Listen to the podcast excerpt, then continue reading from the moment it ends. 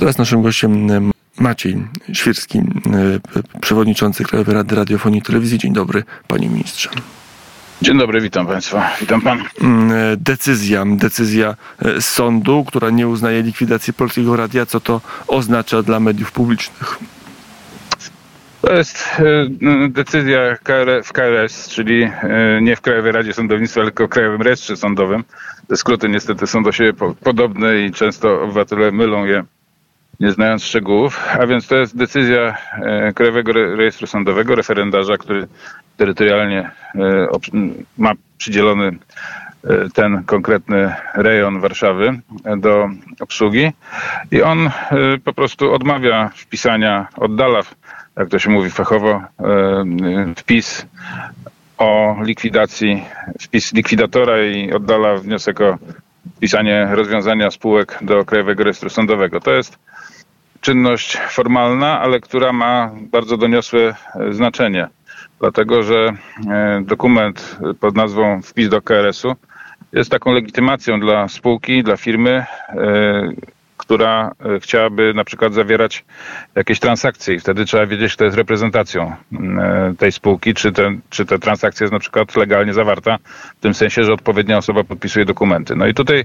referendarz, który w mocy z, mocy państwa zaświadcza, kto jest reprezentantem, e, mówi, że nie ma mowy o likwidacji, ani nie ma mowy o, e, i poprzednio była mowa o tym, że nie ma mowy o wpisaniu osób wskazanych przez ministra jako e, zarząd, ponieważ minister nie ma prawa ani wpisać, mianować osób do zarządów, ani też nie ma prawa likwidować spółki, bo tak stanowi prawo a nie to, co mówi e, sam minister. Choćby nie wiem, jak bardzo chciał to zmienić, prawo stanowi inaczej. I to jest dokument sądowy poświadczający stan rzeczywisty w tej chwili.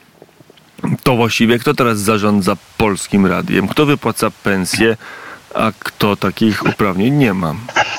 No więc sytuacja jest prowadzona przez ministra Sienkiewicza jest E, swego rodzaju anarchią. Znaczy, z jednej strony sądy mówią, że nie ma mowy o wpisaniu e, likwidatora, ani także nie ma likwidacji. Z drugiej strony pani e, prezes Kamińska, legalny prezes Polskiego Radia, została usunięta z budynku. Jej, jej miejsce zajęły jakieś osoby, o której nic nie wiadomo. Czyli wiadomo, że jak się nazywa pan Piotr Majcher, który jest tym niby likwidatorem, ale nie został uznany przez sąd, w związku z czym, ale on ma za to faktyczną władzę, w tym sensie, że jest tam i może wydawać polecenia i tylko dobra wola tych osób, które e, te polecenia wypełniają, e, powoduje, że on jakąkolwiek władzę ma. De facto w tej chwili każdy pracownik e, Polskiego Radia powinien spytać się pana Machera, który każe coś wykonać, spytać się, a pan to kto to jest? Przepraszam bardzo. Taka powinna być reakcja, bo sąd jasno pokazał, że pan Mecher nie jest żadnym likwidatorem, jest osobą obcą, e, zarządzającą majątkiem publicznym bez upoważnienia, czyli de facto nie ma prawa zarządzać tym majątkiem, bo nie ma tego upoważnienia. Hmm, no dobrze, ale z drugiej strony jego polecenia są, jak rozumiem, wykonywane. Antena wygląda jak wygląda. W odróżnieniu od telewizji hmm. polskiej zmienia hmm. się, ale dość powoli, jak na standardy nowej koalicji rządzącej. Mhm. No to jest, y, wie pan, zespół czynników. No oczywiście nie wszyscy ludzie są bohaterami, którzy stają na barykadzie i y, dzierżąc flagę y, walczą za ojczyznę. Nie każdy ma taki obowiązek. Nie każdy ma takie usposobienie psychiczne, żeby stawiać opór osobom, które przemocą wchodzą na przykład we władztwo spółki. Bo to, co mamy do czynienia, to, z czym mamy do czynienia w tej chwili, to jest przemoc.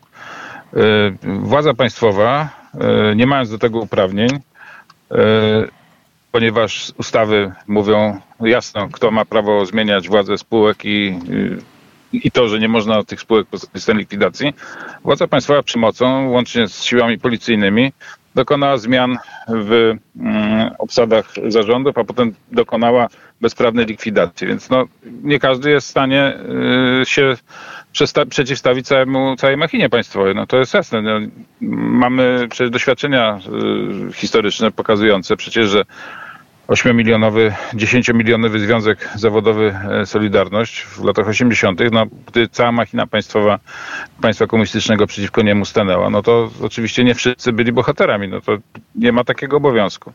W związku z czym e, to, to będzie proces e, powolny, odzyskiwanie mediów przez istniejące zarządy, te legalne zarządy.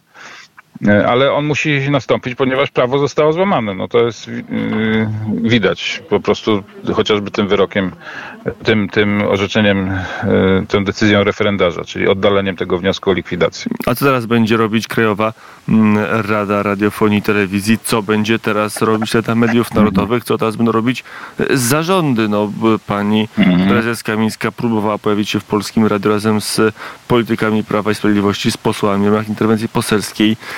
Nie została wpuszczona. Jakie teraz powinna mhm. działania podjąć? No, mogę podać się tylko za e, Krajową Radę. Pani poseł Kamińska e, wie, co, co ma robić. E, tak sądzę. E, natomiast wiem, nie będę mówił o szczegółach z tego względu, że no, nie będę uprzedzał osób, które, które e, współpracują z panem ministrem Sienkiewiczem celu ustanowienia rządów osobistych Donalda Tuska. Natomiast yy, mamy przygotowany plan działania, plan wariantowy.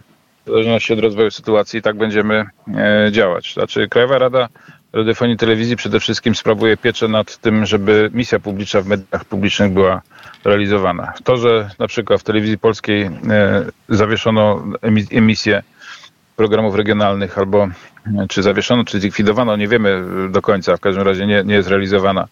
A tak samo rozpędzono redakcję TVP World, mimo że one są wpisane w kartę powinności, czyli taki dokument, którym telewizja, nadawca publiczny umawia się z Krajową Radą na realizację konkretnych działań i z tym jest związany plan programowo-finansowy, który określa finansowanie tych działań a na to idą pieniądze e, z abonamentu i z rekompensaty za utracony abonament, no to tutaj mamy określony, określony plan, no i będziemy go realizować.